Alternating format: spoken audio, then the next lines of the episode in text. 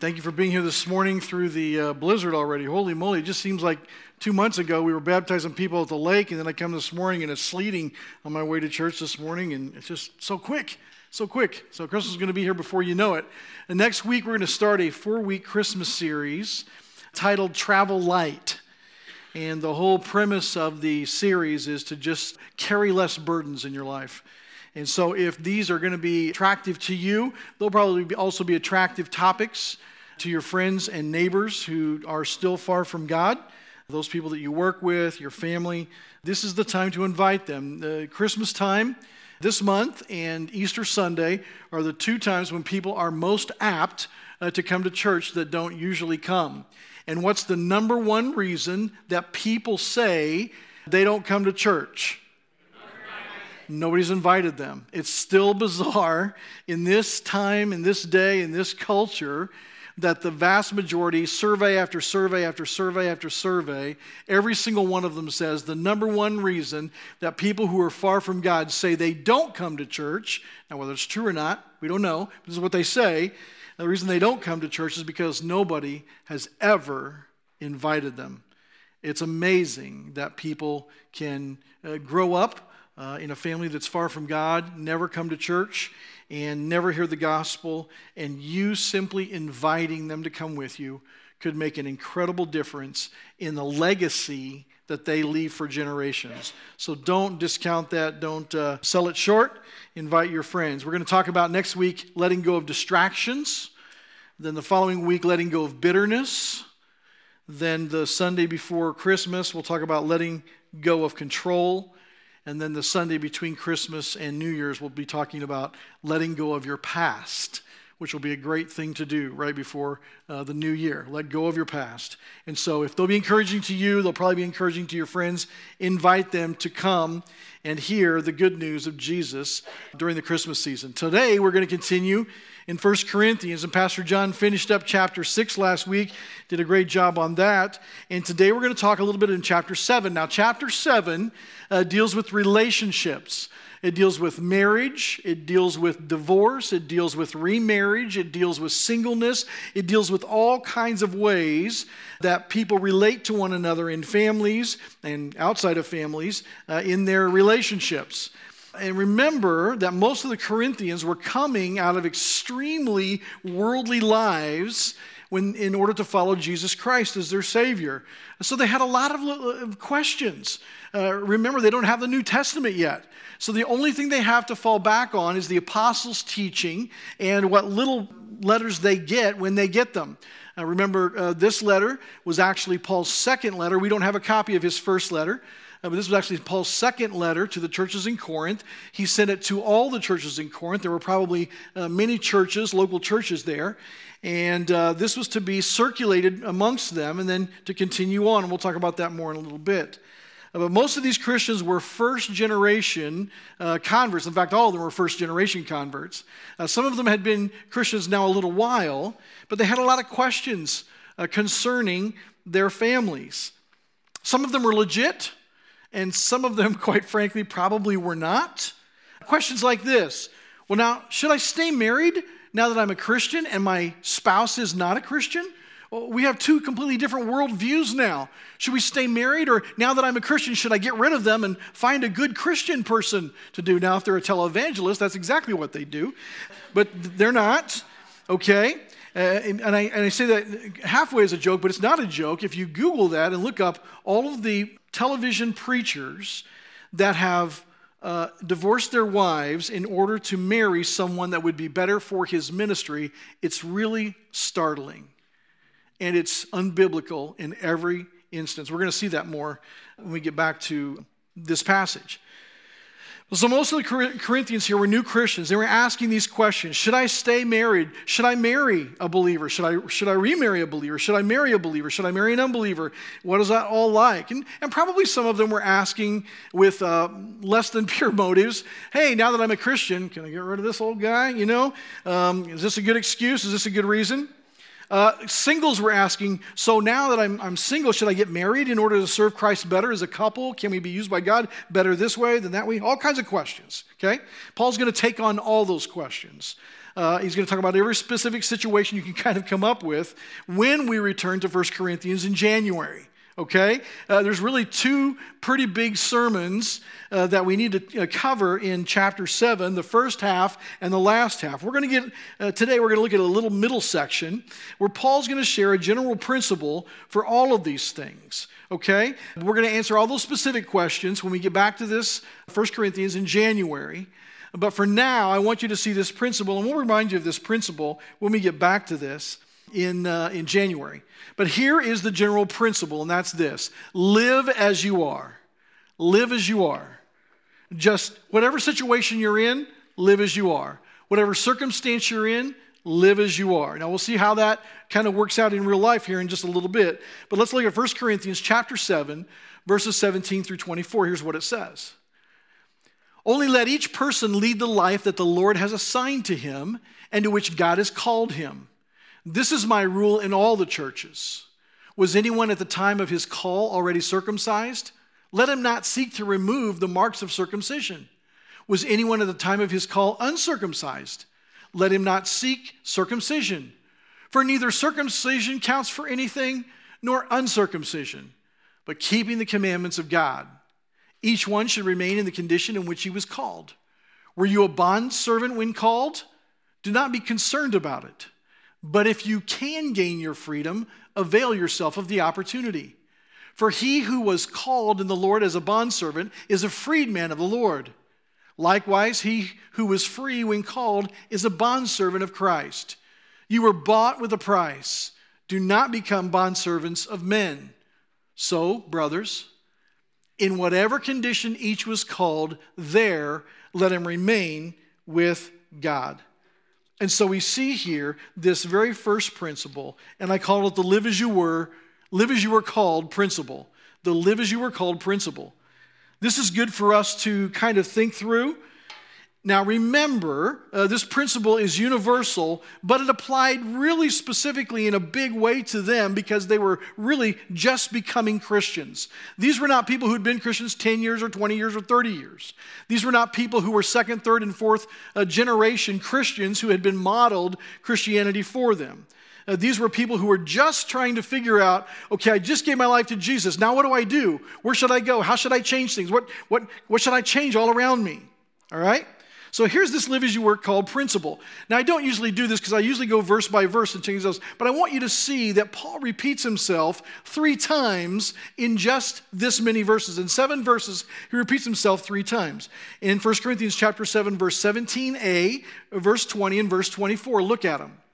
Here's 17a. Here's what he says Only let each person lead the life that the Lord has assigned to him and to which God has called him. Verse 20 each one should remain in the condition in which he was called. Verse 24 So, brothers, in whatever condition each was called, there let him remain with God. So, Paul repeats this three times because it's a key thought. But let's remember, we believe that Paul was being inspired by the Holy Spirit to write this. So, this is not only Paul the man writing to a church, this is God, through His Holy Spirit, inspiring Paul to write this to all of us.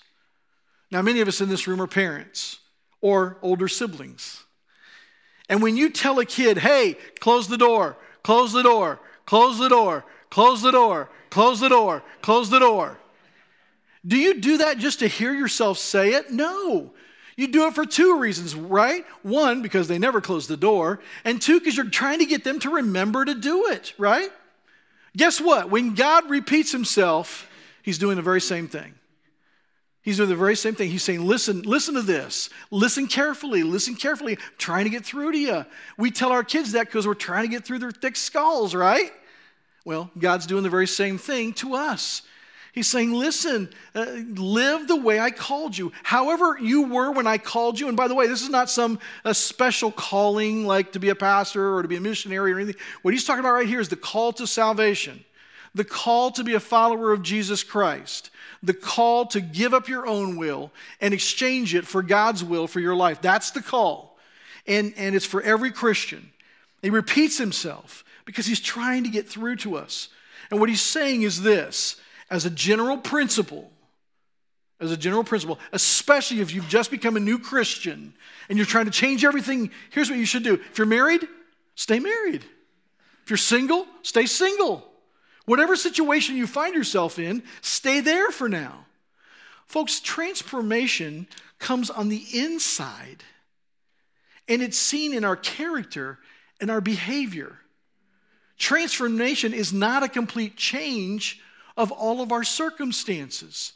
And we sometimes think that if we're following Jesus well, He's going to change our circumstances. He's going to make life better. He's going to uh, help me get a promotion. He's going to help me make more money. He's going to uh, do all these nice and wonderful things for me. Because really, you know, God's purpose is to make me happy and, and, and make me just, uh, you know, full of joy and, and just, you know, life being a fun thing. Life is all about rainbows and ponies, right? Or the, you know, what are they, you know, unicorns or whatever they are, you know? Listen, we, we have a tendency in, in America, we have a tendency to do that more than any other people on the planet. God's not interested in your happiness. God is not interested in making life easy for us. God is interested in turning us into a reflection of His Son, and He will do that by whatever means suits Him.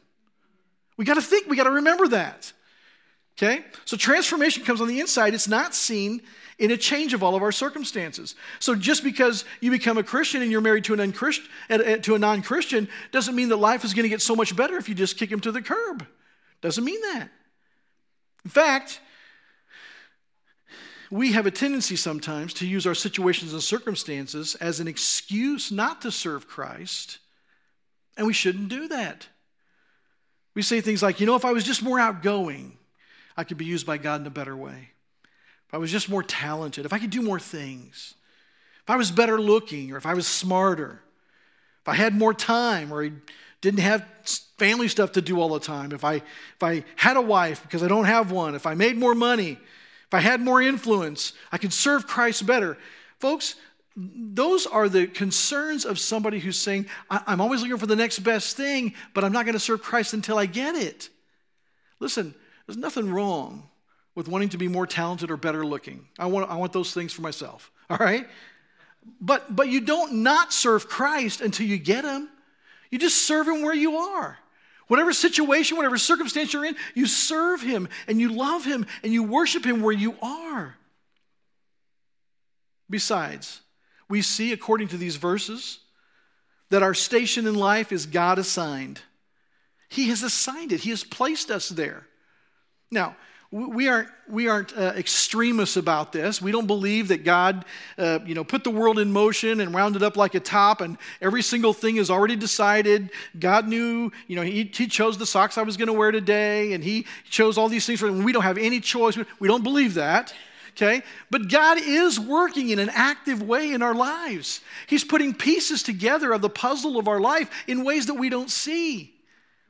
And when we see that, that single piece of a puzzle, you know, I, I like to play some, it helps me kind of unwind to play games on my, uh, on my phone, and I have a puzzle game. And it's really mindless, you know, but you just, you just kind of move the puzzle pieces into the spots and they, they put together a puzzle. Every single piece by itself really doesn't make much sense. In fact, many of them you can't even tell what it's going to be a picture of. But when you put them all together, it becomes this beautiful picture. And we have a tendency to look at these individual pieces of our lives, these individual things, and we're like, you know, God, what are you doing? But He's saying right here, look at this. That let each person lead the life that the Lord has assigned to him. Each one should remain in the condition in which he was called. So, brothers, in whatever condition was called, let them remain there with God. Folks, God is putting our life together. And by the way, He was working in your life before you gave your life to Him. Why do you think you did that? He was wooing you, He was, he was trying to reel you in.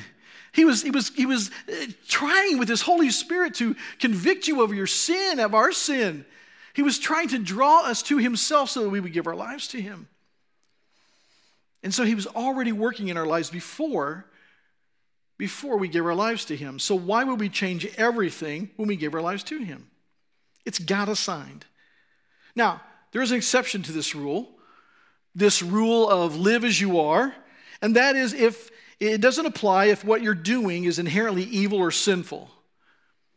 In other words, if, if this, uh, let's say that a temple prostitute in this day, uh, Aphrodite had a, there was a temple to Aphrodite there, and there were temple prostitutes where people would actually come there and pay uh, a prostitute uh, for her services as an act of worship.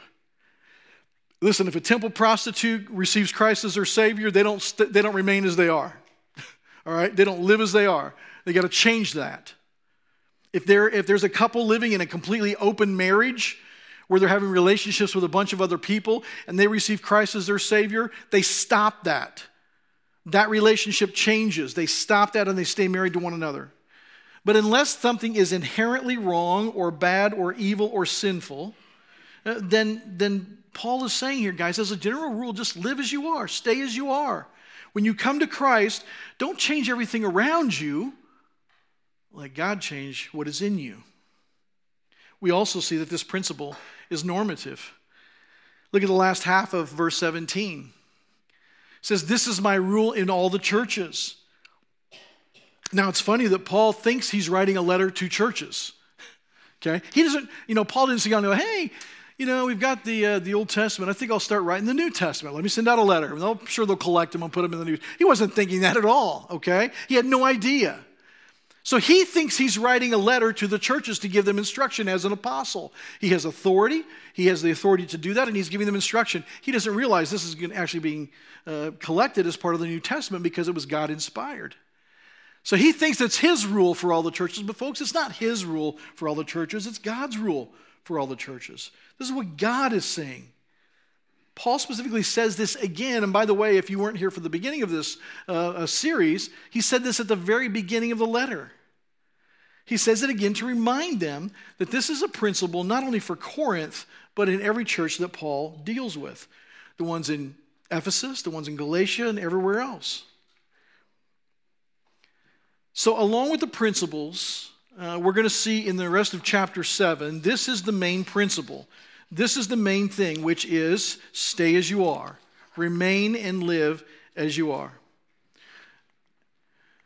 Number three, we should not attempt to change our status or situation because of our salvation alone.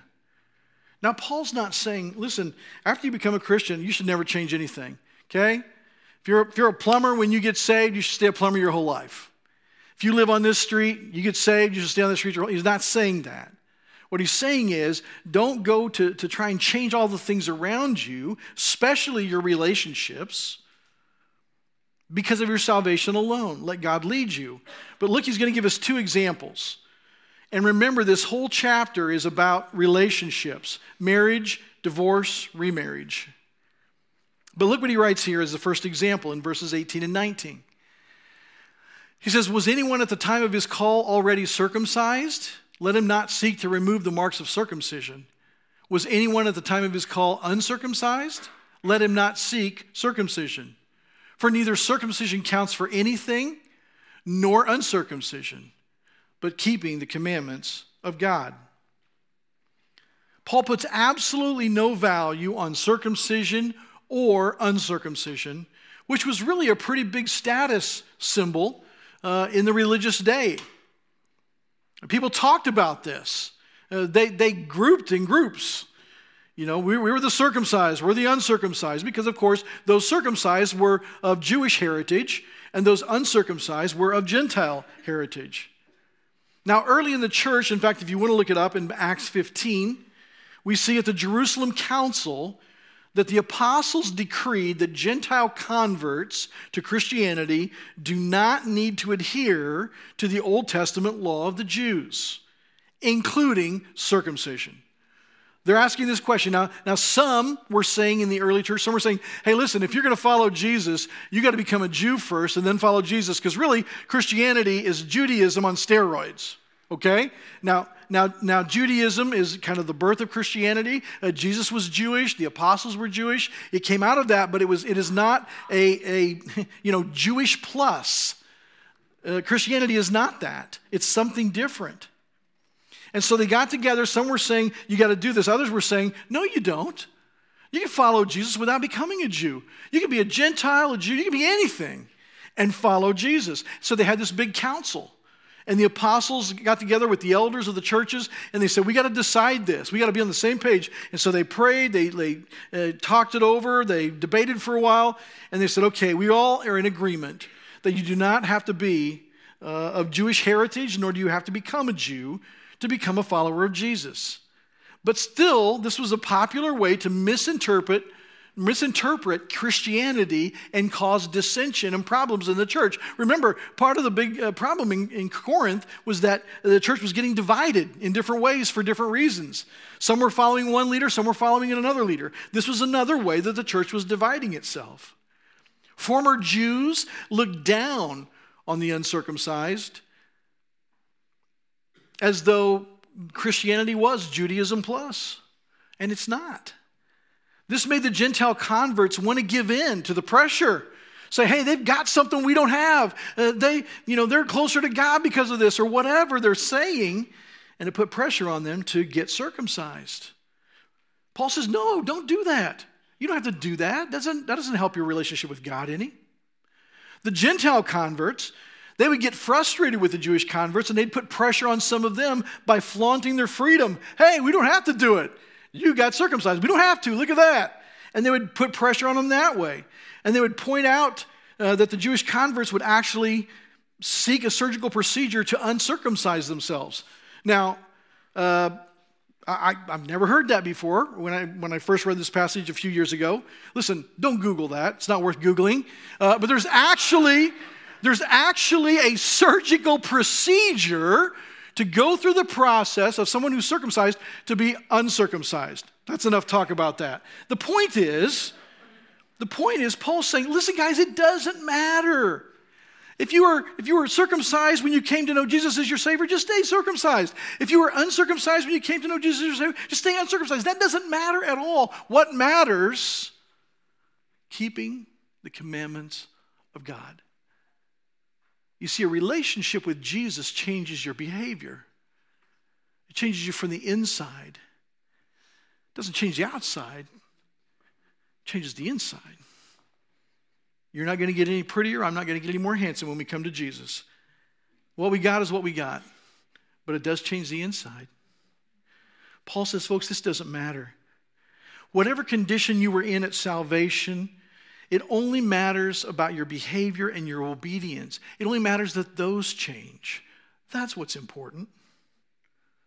In his second example, we see in verse 21, Paul says this Were you a bondservant when called? A slave? Do not be concerned about it. But if you can gain your freedom, avail yourself of the opportunity. Now, think about this for a minute. Here, Paul says if you are a slave, if you are owned by someone else, hey, don't worry about it. Now, if you can buy your freedom, great, go for it. But if you can't, being a slave does not hinder your ability to follow Jesus as your Savior. See, folks, Christianity isn't a political preference. It's not even a political thing. Everybody tries to make it a political thing, but it's not a political thing. Now, I am interested in politics and I watch the news. And it's interesting that both sides say you can't be a Christian and follow their side, Well, you can't be a Christian and follow their side. I mean, to hear them say it, none of us are Christians, and I'm thinking maybe none of them are, I don't know. But the point is this the point is this what Paul's saying is listen, if you are stuck in this position, don't spend your life trying to get out of it. In a sense, just accept it and serve Jesus anyway. Now, this passage has been used throughout history to support and defend slavery, and this passage cannot be used to support or defend slavery in any way, shape, or form, folks, that's an incredibly bad interpretation. You see, the fact that Paul, and in essence God, is not speaking uh, to the morality of slavery is not the issue at all. It's not even in the verse, it's not even considered. Paul is simply saying, listen, totally free to do your own thing or totally enslaved, your situation alone does not need to change in order to follow Jesus Christ. Just live as you are. Live as you are. Slaves should not use their Christianity as an excuse to run away, but to serve their masters in peace. Now remember, Paul is talking about all these things, he's giving these examples to help us understand the questions about marriage and relationships. And what Paul's saying is listen, whatever course, whatever course of life you're in, whatever station you're in, whatever situation you're in, when you come to follow Jesus, you don't have to change it. You can serve Jesus in it. Now, while Paul gives us two great examples, besides marital status, I think we can extend this principle into other and most areas of life. It's not only just our marital status, but your financial position. Listen, you don't have to get a better job or make more money to serve Jesus. You don't have to be in a different location to serve Jesus. You don't have to have a greater IQ or a better personality or better looks. You don't have to have any of those things to serve Jesus. When you come to Jesus, you serve him right where you are and in the circumstances you're in. Unless it's inherently evil, inherently sinful, you serve him right where you are. Now, uh, a few years back, I worked for a company called Sericol. It was an ink manufacturing company. And I worked there about uh, 13 to 15 years or so, at least in my brain, that's how long it was. And um, I had several positions through the company. I had, I think, uh, uh, seven different positions through the company as I uh, worked there. And at a couple of them, man, I, I just I hated my job. I, li- I woke up and I'm like, oh, Lord Jesus, please come back before I get there. And, and I literally, I literally would pray as I'm driving to work, Lord, please help me get into an accident. Not a big one where anybody's hurt, just enough that I have to fill out paperwork two or three hours. Please, Lord, give me a break. I mean, I would literally think that way. But during that time, when I was desperately trying to change my circumstances, I was desperately trying to change my surroundings, during that time, I led my boss to Christ. And in turn, he led his three children to Christ. And when one of them was killed in an accident, he called me to thank me for sharing Christ with him. All of that happened while I hated my circumstance. And if I could have changed it, I would have done anything to get out of that place. But God had me there for a reason. I was assigned so I could share the gospel there. I influenced one of my subordinates to give his life to Christ. And he and his whole family now follow Jesus. He's got five kids. All of those kids are loving Jesus and serving him. Listen, when I wanted to change it, God was using it for his ultimate glory and really for my benefit now that I look back. We should only make a major move, folks, when God is moving us, not because we hate our circumstance, whether you've been a Christian for a day or a month or 50 years. We shouldn't be just chasing the money or chasing the next job advance or the primo location or whatever it is we're chasing. We should be chasing God, letting Him direct us. Now, if He said in those previous verses, he's put us in a place when we came to know Christ that that was a God assigned place. Do you think he's forgotten his assignments now? You think he doesn't have you right where you are? See, the reality is he's got you right where he wants you. In fact, he's got you right here today, right where he wants you. So we should make, listen, I, we're going to make major moves in life. I, I get that. But we should always be making them because we're following Christ, not following anything or anybody else. In fact, a little side note here.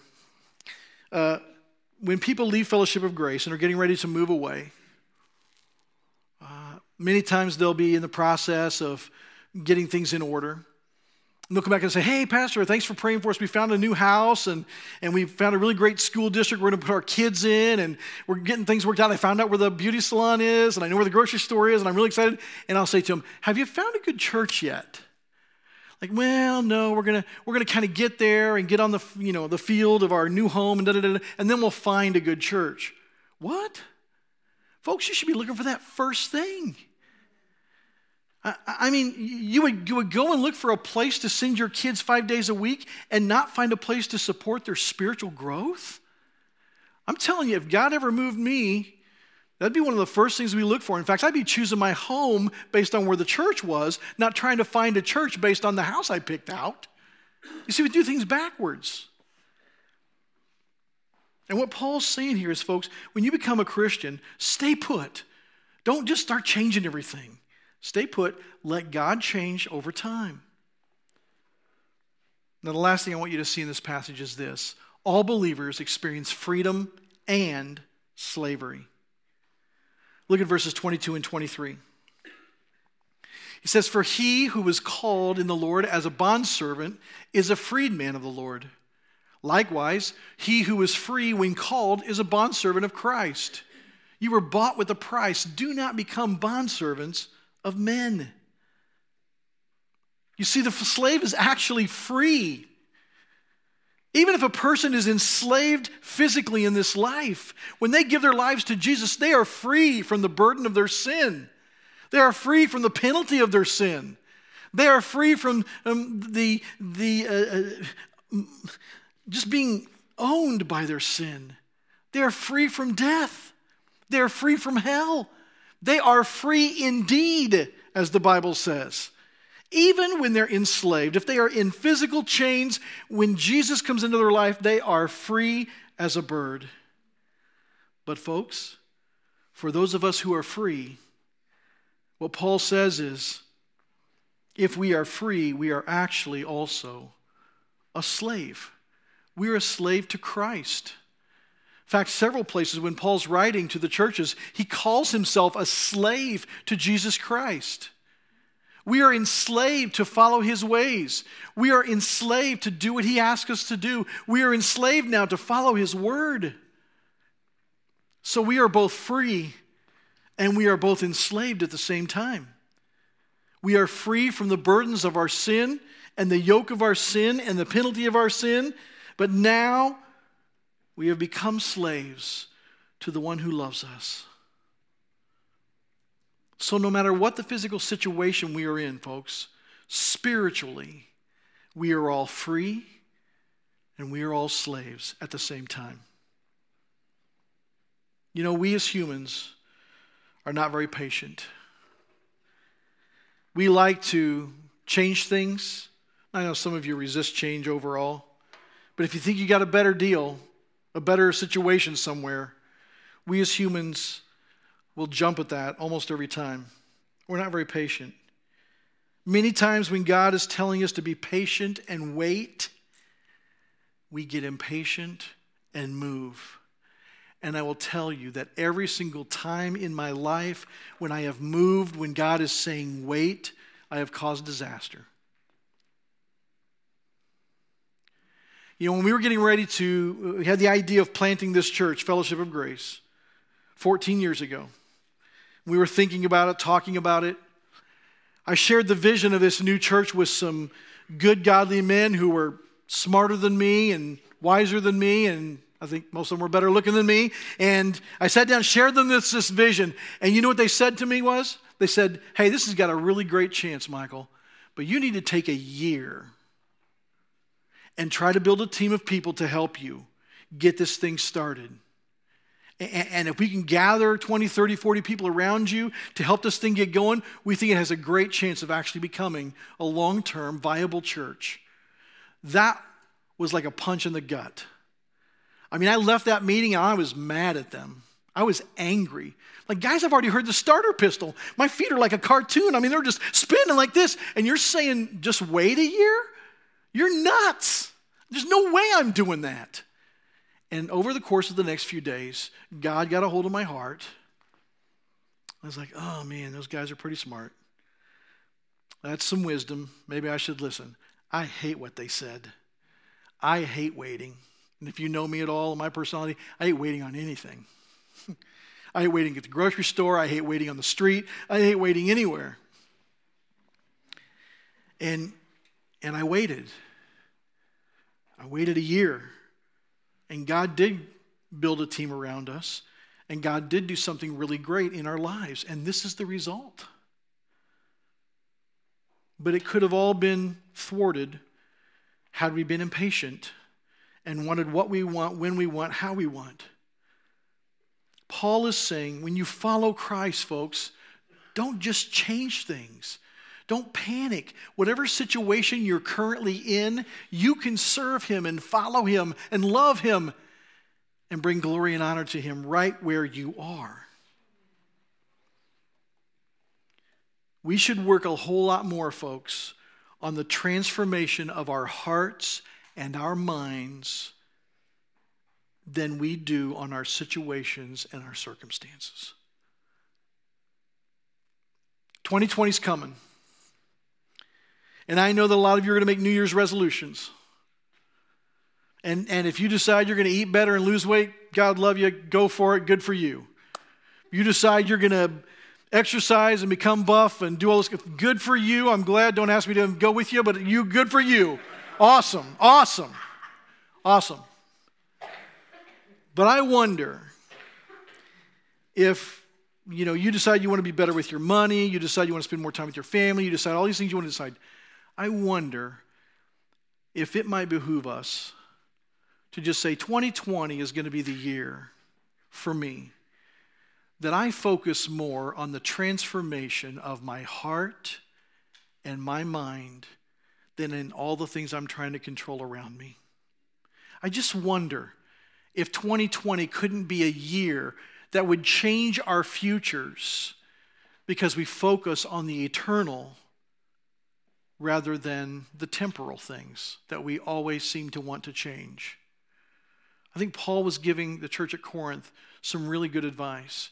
In fact, when you see the verses that talk about marriage and remarriage and divorce and all those kind of things, you're going to see how all this plays out. But I think it's a general principle that we can apply to us right here, right now, in really every area of life. Instead of just trying to change our circumstances, maybe God wants to change us. When couples come into me for counseling, not a single person has ever come in and said, Hey, uh, Pastor, you know, my wife and I are having a lot of problems. And, uh, you know, the problem is me. I'm an idiot. And I need you to help me to not be an idiot because I want to treat her better. And I want to be transformed by Jesus. And I want to be a different man. I always want to point to each other. But I just wonder, folks, if we really, really get serious about saying, God, I want to have a transformed heart, I want to have a transformed mind.